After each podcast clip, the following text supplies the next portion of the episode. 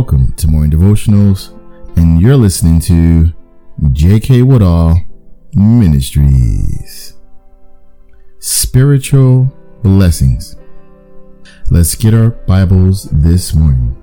Let's turn to Ephesians chapter 1, and we're going to read verse 3. And this morning, I'm reading out of the King James Version. Blessed be the God and Father of our Lord Jesus Christ, who hath blessed us with all spiritual blessings in heavenly places in Christ. Amen.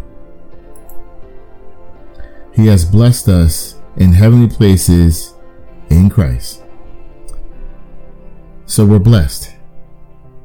These spiritual blessings are not just earthly wants, but it's the satisfaction of knowing and understanding that our sins are forgiven.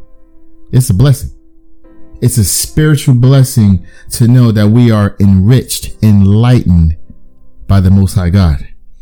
Darkness has been separated. The light shines through us because we're His children.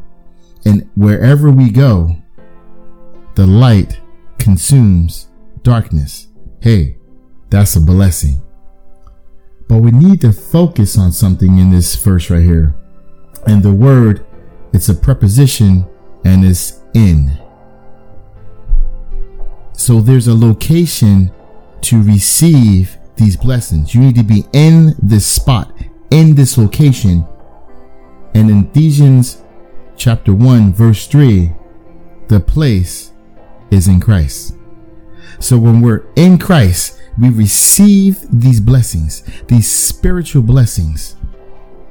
And we thank God that He made these spiritual blessings and gave us access to His most beloved Son. Let's pray. Heavenly Father, the great I am, Red Sea divider we praise your holy name this morning. Jehovah, my healer, my redeemer, we thank you this morning. Heavenly Father, thank you for giving us the blessings. Thank you for blessing us. And thank you for giving us access to the location which is in Christ. Heavenly Father, continue to open doors for your children.